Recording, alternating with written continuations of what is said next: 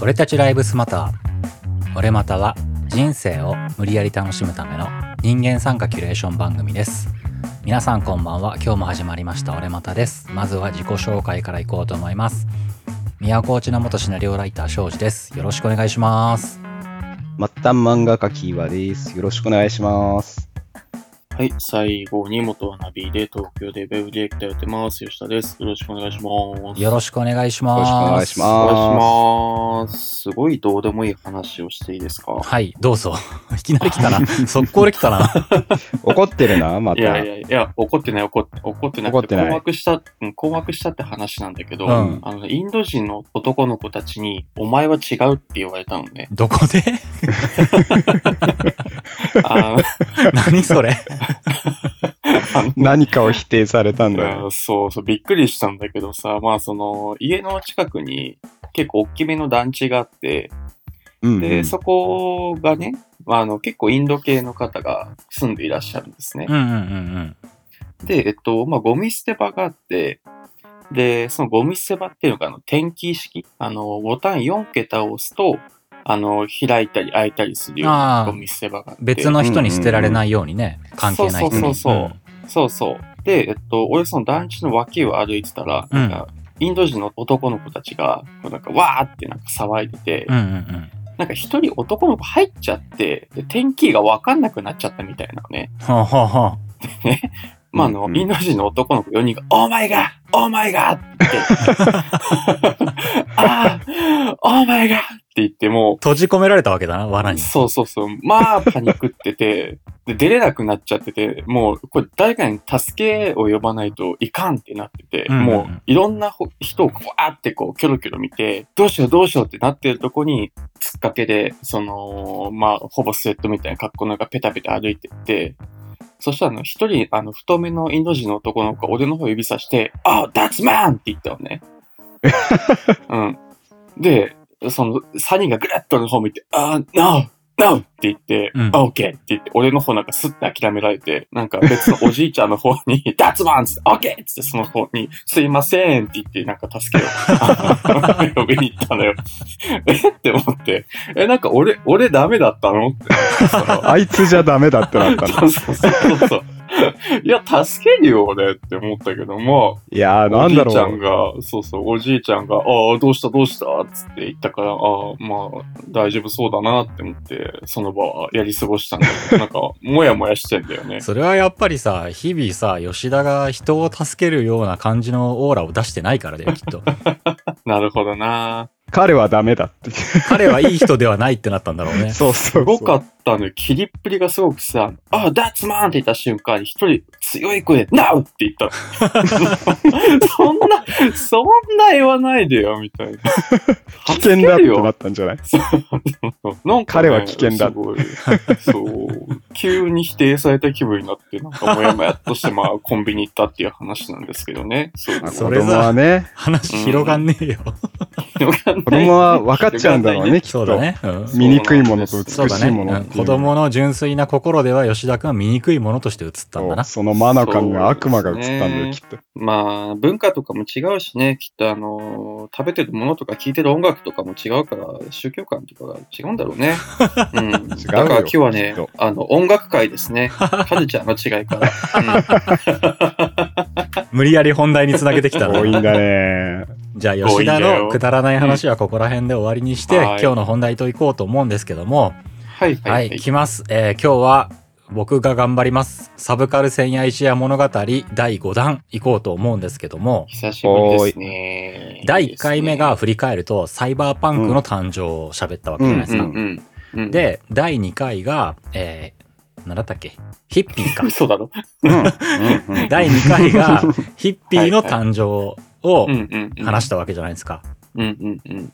そして第3回がヒップホップの誕生を話したわけじゃないですか。うん。うんうんうん で、第4回が急に俺が思い立って、えービックリマンになったわけじゃないですか。びっくりまでやったな。 そうそうそうそうあー急にずれたね。急にずれたんんだけど、えー今回は、じゃあその誕生っていうことで次のネタに行こうと思うんですけども、はいはいはうい。ん今回はビジュアル系の誕生の話をしようかなと思うんおですけど、ーの BGR 系全然わかんないっすよ、僕。まあこれ僕と岩ちゃんなんかね、90年代ドンピシャの世代でね、う。うんんうん。ブーム真っ只中だった。日本で最大のブームを起こしたビジュアル系の時代だったよね、90う年代。ねーん、そうなんだ。そのビジュアル系っていうものについてのちょっと歴史的なものと、まあ僕らの思い出みたいなのを話していければなとも思うんですけども、うんうんうんこのビジュアル系って言葉がね、なかなか僕、うん使おうかなどうしようかなってちょっと迷ったんだけど、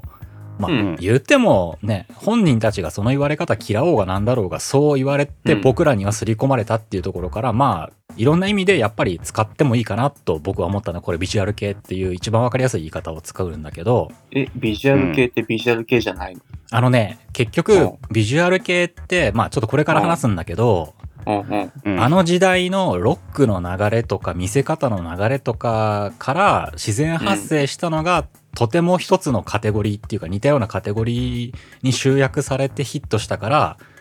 世間の中でビジュアル系っていう呼び方が出て、それが一大ジャンルとして確立しちゃったから、うんうんうんそういう言い方になっちゃったんだけど、結構やってる人の中では、その、うん表現方法の一つとして、そういう衣装であるとかメイクであるとかっていうやったってうんういうんうん意識があるから、う んそれでう、んあの、一括りにされるの結構嫌いな人とかもいて、へえ、そうなんだ。今でも残ってるモンスターバンドで言えば、一つラルク・アンシエルっていう超大物バンドがいるわけじゃない。ああ、はいはういんはういはい。んうん。あの人たちなんかは、確かあれだよね、前世紀の時に、えーポップジャムかなんかで NHK の音楽番組で、うん、出演の時あったね、に、ビジュアル系のラルク・アンシエルって言われて、怒って帰っちゃったことが確かあったの ね。ええ、そうなんだ。ええ。そうやよ。タトゥーより先にタモリさんに噛みついあた の。そうあれポップジャムってタモリだったっけどうだったっけ違ったっけ違ったっけうかな。んか違う印象があるな。うん。まあ、とりあえずタトゥーより先に帰っちゃった。そうそうそう そう。だから、それで結構叩かれもしたんだけど、ビジュアル系って言えばあそうなんだビジュアル系じゃんって言われるのもあったけど、でも本人たちの、あのまあ、気持ちも俺はわかるなと思って。うんうんうんあの、あの当時のビジュアル系って、一大最強ブームを巻き起こしたんだけど、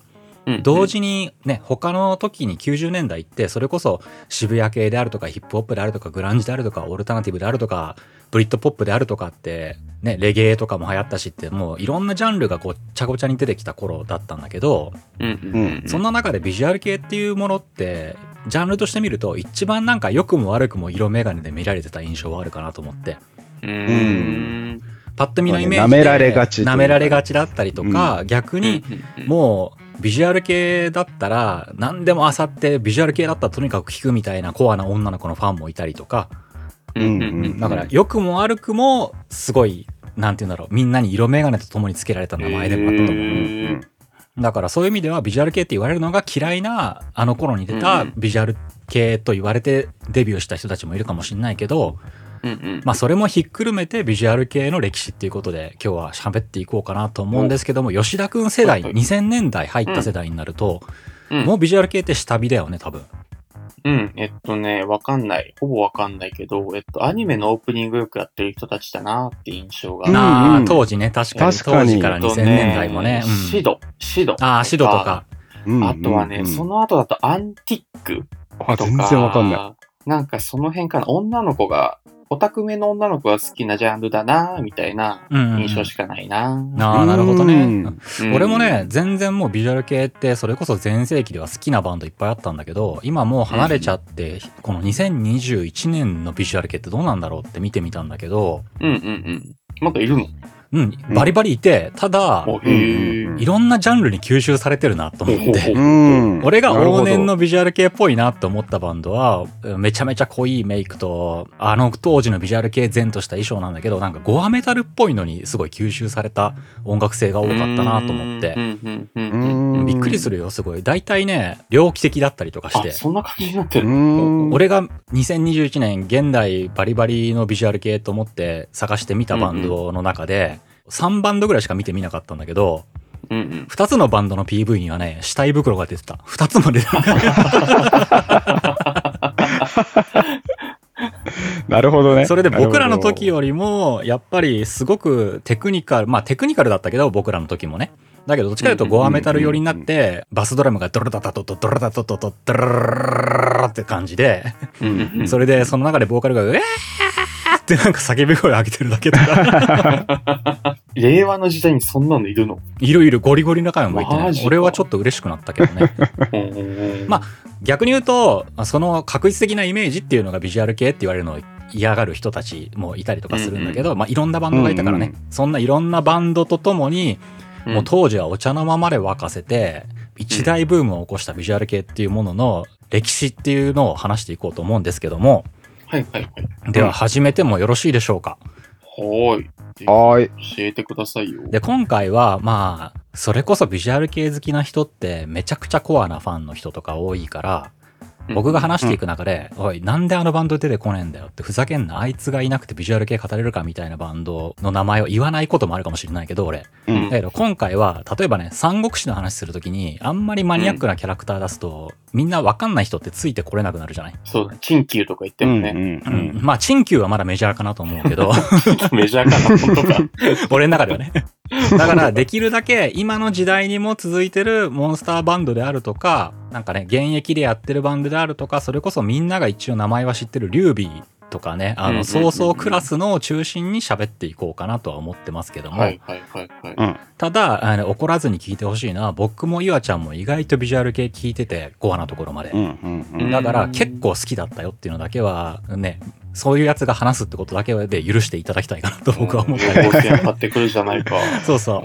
そうだね。もう20年以上前だけどな。ね、本当にあのバンドのこ話が出ねえじゃねえかと思うけど、きっと僕も岩ちゃんも知ってるけど、今回はあえて出さないっていうことでね。うんうん。で、それでも気に入らなかったら、あの、もう、ポッドキャストで作ってください。僕ら100回聞きますんで、っていう感じ で。喋ってくれた。とりあえずね、僕らのね、どれだけマニアックぶりかをね、わけでわかんない話を最初に挟んでいくと、僕も岩ちゃんも、確か、えっ、と、名古屋系のね、黒系だったね、メリーゴーランドっていうバンドとかすげえ好きだったもんね。なんだってなんだっいやー、て聞いてたっす。ねうん今の言葉が全部わかる人は、えー、ファミレスでビジュアル系の話しましょうっていうことで、じゃ そあう、ね。名古屋系って何それの説明もこれからしていきます。では始めていこうと思うんですけど、えーおーまあ、ビジュアル系が生まれた創世期と言われるのが僕らよりも上の世代の1985年から1989年あたりそして90年代とともにうん火を吹いてメジャーに出てくるっていう流れなんだけど、へえその80年代にまずね、うん国外ではどういう音楽が流行ってきてたかっていうとはいはいアメリカだとね LA メタルって言われるジャンルが人気をうん集めてきてるうん時代だうねんうん。ほうほう LA メタルってわかる、うんイメージ的いにやわかんないわかんうない。んどういうガンズ。バンドだ初期のガンズローゼスとかもそんなああ感じはいの。はいはいはい。あと後期はは違うの LA メタル自体が多うん分下火になって、それこそ LA メタルの亜種としていろんなロックが出てきた時にガンズは多分ガサってくると思うかあ、ら、そうなんだうんうん。えー、バリバリ LA メタルって言われる人たちだったら多分モトリークルーとかじゃないかな。あ、もう取り来るね。なるほトリど。クルわかんない。わかんない。まあ、 うん。簡単に言うと、うんえうん LA メタルって言い方って日本のあの言い方らしくて、ロサンゼルスの方で流行ってたメタルらしくて、本当はアメリカとかではグラムメタルとかって言われてたらしいんだけど、あー、しっくりいくな。ううんん。なんて言うんだろうね、あの、メイク濃ゆめにして、うんうん髪が長くて、で、ほわほわのなんかパーマかけたみたいなう髪。んうんうんうんめっちゃボリューミーなね。毛量のね毛量もすご多いやつねくてね。それで濃いメイクとともに、えーメタル系の音楽をやって、格好も革ジャンとね、破れたなんかシャツみたいなの着たりとか、革パンで派手な格好をして歌う人たちが人気を集めてきて、キッスみたいな感じ。あー、キッスはね、ちょっと違うんだよ。違うな。違うんだ。うそうなんだキッスほど白塗りじゃないんだよ。そこまで。難しい。 まだ襟がめっちゃ、首周りの襟がすごい大きく開いてるシャツを着てるよね。胸元見せてるよね。もうちょっと、ちょっとなんかセクシーみたいな感じ。キスまで行くとキャラクターものなんだけど、そうじゃなくてもうちょっと男前さもアピールしてるみたいな感じだな。うんうんへえ。でそういうバンンドに女の子たちが夢中な時代があって、ドで、、この LA メタルのグラムメタルっていうのの、そういうね、女性的っていうか、男が化粧をバリバリするっていう外見っていうのの、やっぱビジュアル系は引きずってそこから生まれたものだと思うんだけど、うんうんその80年代、今度我が国、日本ではどうなってたかっていうと、ほいほいほいそれこそさっきキッスって言ったけど、うん吉田くんが。うん。ビジュアル的的にはそれのイメージをすごく影響を受けてる日本では世紀末っていうバンドが全盛期を迎えたりとかしてて、あうんーで、あとは子供の頃のね、イメージだとテレビによく出てた爆風スランプとか出てたかなっていう、うんうん。サンプラザ中野っていう人がね、あーはいはいはいスキンヘッドの。ううんうんうんんこの二つは直接の祖先ではないんだけど、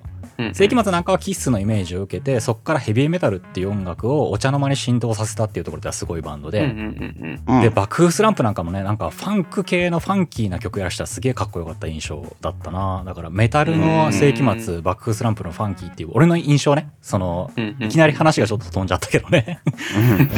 まあちょっとその世紀末のことは別の回で俺めちゃくちゃ世紀末好きなんであのダミアン浜田という人が生んだ世紀末をデーモン小暮っていうスーパーエンターテイナースーパーボーカリストが形にしてそのバックに今でいうところのベイビーメタルだったら神バンドって呼ばれるような人たちが集まってできたバンドなんだけどそれはまた別の回で喋ろうかなと思 います。高学歴だしなのね。で、えーそこは置いといて、ビジュアル系に流れる当時80年代でめちゃくちゃ日本を沸かせてた人たちっていうと、うんうんまずはもう超有名バンドで言うと、ボーイっていうバンドだね。 おおはいはい。うんうんうんうん氷室京介、氷室区のボーイ。はいはいはい。氷室京介、布袋寅泰、松井常松、高橋誠のボーイだね。うんうんうん二人しかわかんない。うん。そんないたんだって今ドラムの人ちょびひげってイメーそうジしそうかない。。そのビジュアル系って後に90年で出てくる人たちの直接の祖先ってやっぱボーイな気がしてて。へー男でメイクをしそうてかもで、うんちょっとあのなんていうのかっこつけた動きっていうかな動きもすごい自分たちで演出して、でキャラクター性であるとかそれとか髪をちょっと立てた感じでロックをするっていううんうんでボーイなんかうはんその疾走感のある8ビートっていうのを基礎にあのかっこいい曲いっぱい作っててビートロックって呼ばれてたんだけどうーん。これの直接影響を受けた人も後でビジュアル系と言われる中に出てくるしちょっとそこから変化させてどんどんいろんなバンドが出てくるっていうところなんだけどもう一個ね祖先としていると思うのは俺やっぱ吉川浩司もやっぱ祖先かなと、そこら辺え、の。マジでそうなんだ。なるほ ど。あのね、吉川浩司の音楽性、まあ、うんロックっていう音楽性と、あとね、言葉のね、喋り方の癖はね、後のビジュアル系にね、すごい影響を与えてる気がしてて、ありそう。ねうんうん例えばね、手っていう発音を、何々してっていうのを何々しちゃってなるでしょそう ね。うん。なるね。チャオみたいなそ感うじそうそうそになるようね。そう。さらに言ったら、ほとんどチェは発音しない。シチみたいな感じになったりとかね。そうだよね。キスがキャッシュ、キャッシュだったもん ね。そうそうそうそう。声裏返ったりね。で、こんなバンドたちがいるんだけど、ボーイの解散なんか1988年。だからうんうんう90年代になるまでに解散しちゃうんだけど、こういう中で LA メタルであるとか、ビートロックであるとかの化粧をしながらロックをするっていう人たちが、どんどんこの頃インディーズで生まれていくのね。うんうんうんそういうバンドが流行ってくる。そんな中で、ままずその創世期になったら1985年こっから始まったっていうバンドが出てくるうんうんそしてこれは吉田くんも絶対知ってる、ほううんえー X ですねあうんうーん X が「そっか I'll Kill You」っていう、えーしあうんうのん曲でインディーズデビューを果たすとそうね。そっか当時は当時は X 今は x ジャパンなんだ けどあと「I'll Kill You」ってお前を殺すってなんだよそうな曲だよその曲知らないわだからやっぱりこの X っていうバンドがやっぱビジュアル系って呼ばれる人たちの中で一番今でも有名なんじゃないかな YOSHIKI さんとかめちゃくちゃ有名だしねうんうんそうだね、そうだね。うんうんこの X がインディーズデビューした時に、ちょっとこれはね、今の人たちはわかんないけどね、えっ、とね、デルジベットっていうバンドがデビューして、これもあいや、知らんな。ビジュアル系のお基礎としてよく語られるんだけど、ええっ、とね、音楽性としてはね、なんて言うんだろうな、X はどっちかというとヘビーメタル前としてすっごい速いテンポの激しい音楽っていうイメージなんだけど、うんうんうんデルジベットっていうバンドは、ちょっと独特のポップさとか毒々しい感じとかあって、ーうんうん。でなんかうん後のこの後出すバンドなんだけどちょっと爆竹とかの元祖っていうイメージもあるかー、うーな、ん、なるほうど。ん爆竹なんかはーボーイとかねあののイメージもすごいなんて言うんだろう、うん受けてるのはバリバリ感じるけどおー確かに。ちょっとポップな感じなんだよねそしてうんもう一つがこれは、えーメジャーデビュー確かしてないこれも俺の前の時代だからなんともリアルタイムの肌感でわかんないんだけどうん。有名なバンドとしては横須賀サーベルタイガーっていうバンドがあってこっちは知らねえバリバリのヘビーメタルです 何それ。知らんっす。これはおうねお、う有名でね、あのー、X のヒデが主催してたバンド、えー、えーそんなバンドあうるんんだ。これはもうゴリゴリのね、ヘビーメタルで、で、うんどっちかというともう本当に、ね、LA メタルを日本に持ってきましたっていうイメージなのかな。うーん。髪立てててね。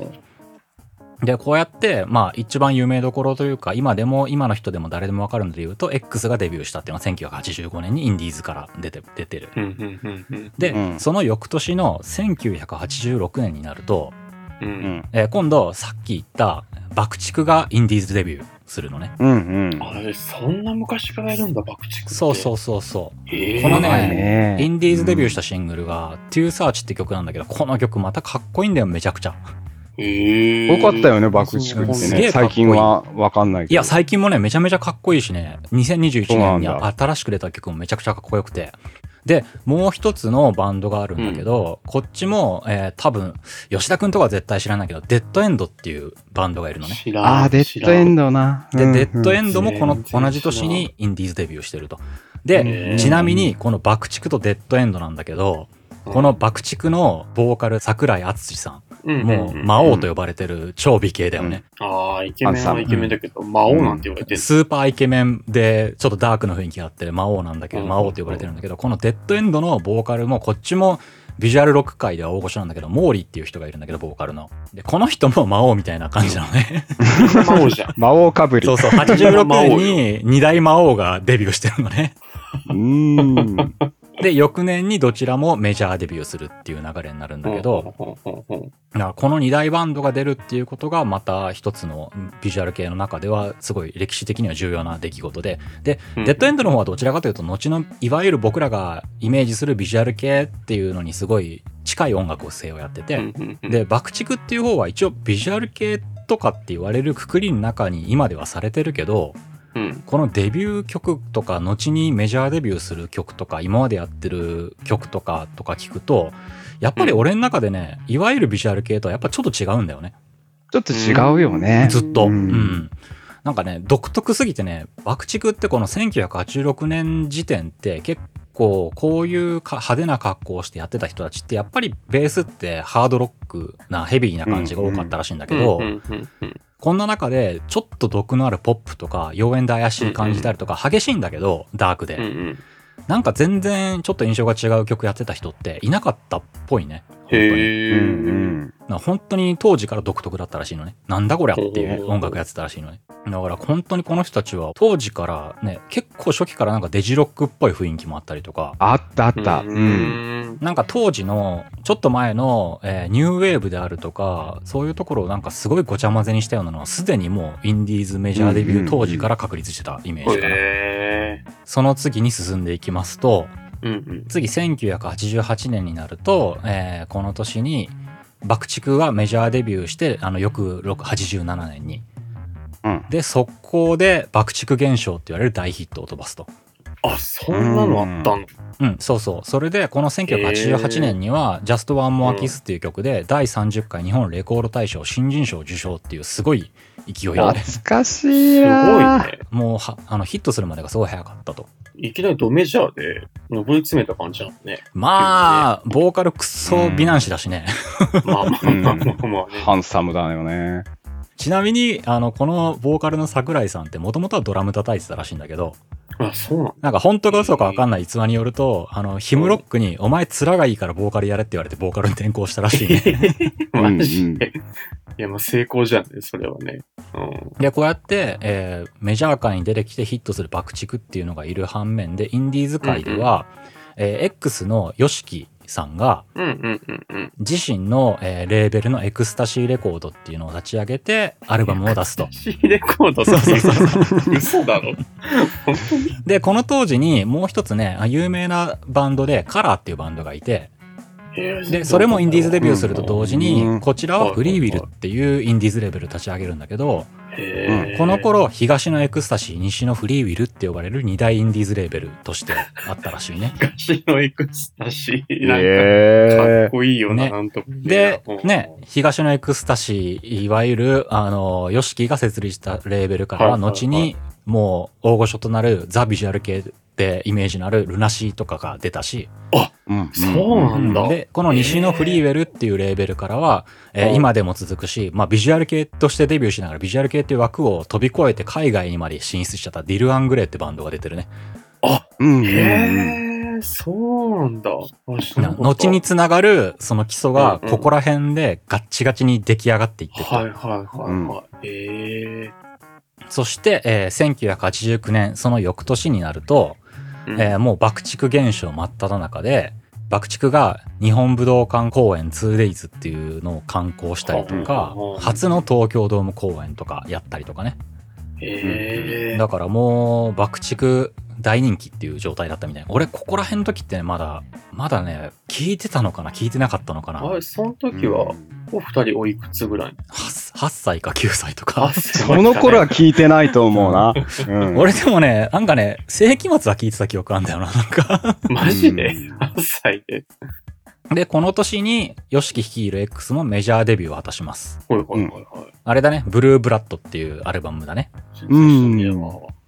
だから、ここで X っていうのも多分、インディーズの中ではカリスマ的な人気を集めててデビューしていくっていう感じなんだけど、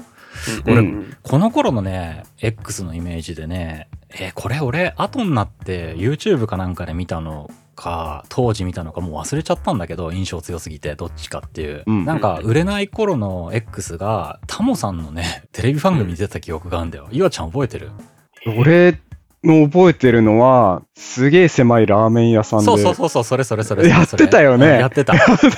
まだ全然これメジリャアールない頃にタイムじゃなくってね、あ後で見たんだな後々うんうん当時こんなことやってましたみたいな番組で見た気がする。今だともう YOSHIKI って言ったらさなんかロサンゼルスとかに住んで、うんうん自分のなんかトレーニングルームとかあってみたいなすごいセレブなイメージじゃない、うんうんうんだから当時すげえ頑張ってたんだなすごいなと思ったのは狭いラーメンなんかバラエティ番組かなんかで、うん狭いラーメン屋の中で客が普通にラーメン食ってる中であの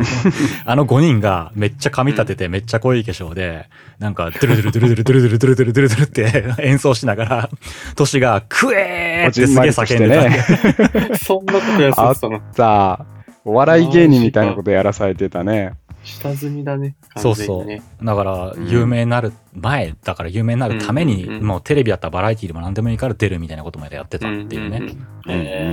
え、そんなあったんだ。そんな時代からするとすごいよねでもまあ、うんうん X のカリスマ感ってやっぱ飛び抜けたものがあるよね、うんただこの頃うのん X であるとか爆竹であるとかってまだビジュアル系っていう言葉が出てきてない、うんできる直前みたいな頃で、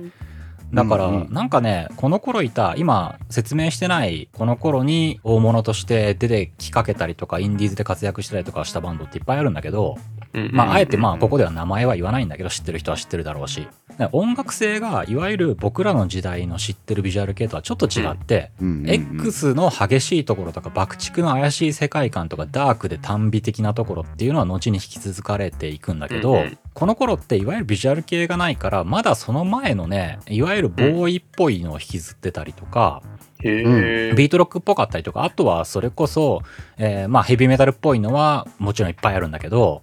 うん俺らの印象では、カッコとやってる演奏が、後の人から見ると、ちぐはぐに見えるような感じのパンクやってる感じがあっうんうて、んドパンうク。ーん確かに。うんだからこの頃って確かに80年代ってあれだよね。田口智郎さんのパンクバンドバチカブリっていうのが流行ってたりとか、うんうんあと有名どころで言うと遠藤道郎さんのいたスターリンであるとか、うんうんうんうん、ああいう80年代のガチパンクが流行ってる頃だだったと思うからうんうんう、んその流れを組んで、その影響を受けてる人たちっていうのもいて、ただ格好はその時流行りだった LA メタルとかそういうところから引きずってるメイクをして、髪がボワッとした感じっていうのでやってたんじゃないかなと思って。はあ。え、じゃあ、うんなんて呼ばれたの一括りでは呼ばれてなかったのなんかね、本当の初期の初期は、えっ、と、まだビジュアル系って言葉ができる前のこういう人たちのことは、なんかお化粧系とか呼ばれてたらしうい。んうん、お化化粧系。化粧してるからってことそうそうそう、本当に化粧してるからっていうだけでね、 ざっくりと。あー音楽ジャンルとしてあるだけじゃなくて、なんかめっちゃ男が化粧したり派手な格好して、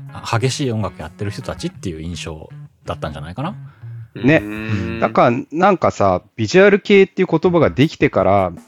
これはビジュアル系じゃないであろうってものも、なんか一括りにそうそう全そう部そうそう。ビジュアル系って逆に言われたりとかもあって、うんあのへーなんだったっけな、俺、誰かがね、シオンのことをビジュアル系って言ってて、それは違 うなと思ったの覚えて、シオンがわかんねえな。でもある意味ビジュアル系かも確かしにれあなるい意んだ味けビジュアどル、系かもしれない ね。エモーショナルだしね、すごく。そう、エモーショナルすぎるんだけど、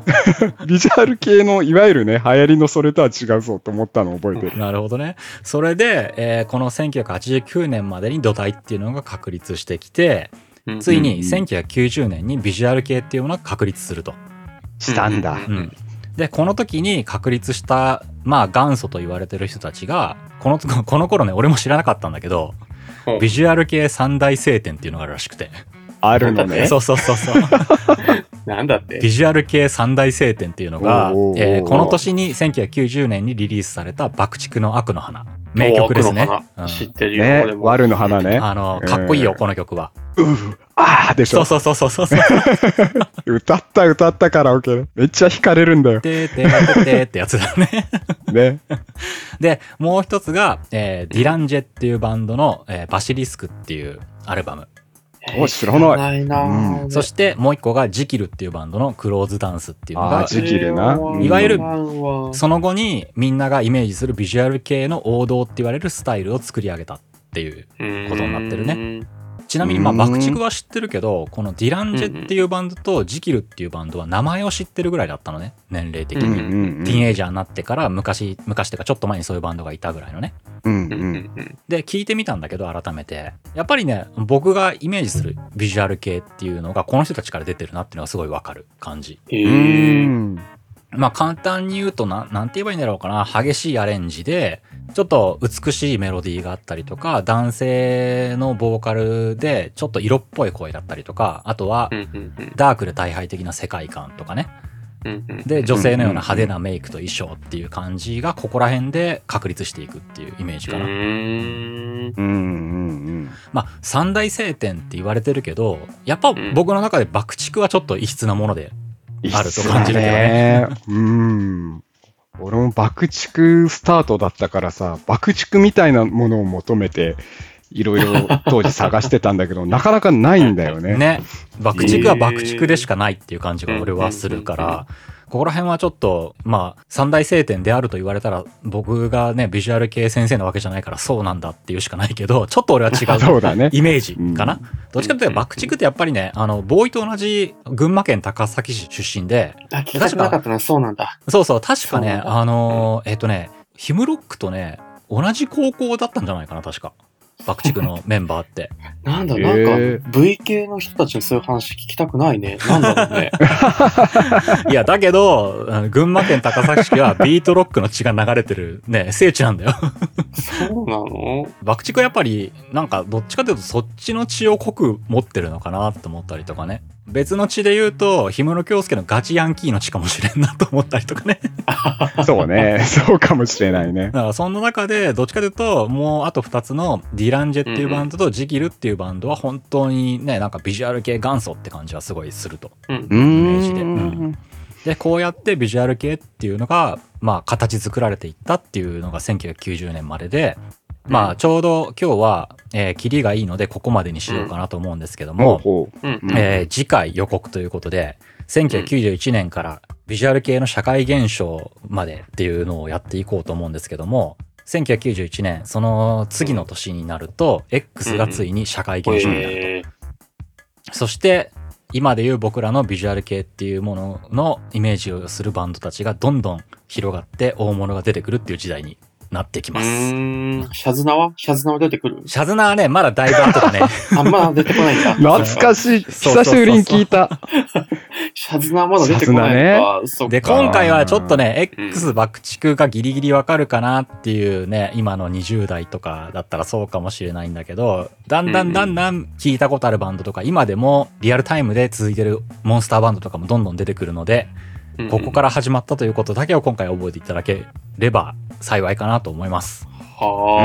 ーい。はーい。では次回に続くということで今日は終わりにしようと思いますけども、じゃあはビジュアル系を一緒に歩んだゆあちゃんが今日はまとめてもらおうかな。まとめか。いやー、どうなの僕はね、爆竹にがっつり当時10歳前後から思春期、中学生時代とかだよね。めちゃめちゃハマってたから、うんうんなんか爆竹の話が聞けてよかったなと思って る。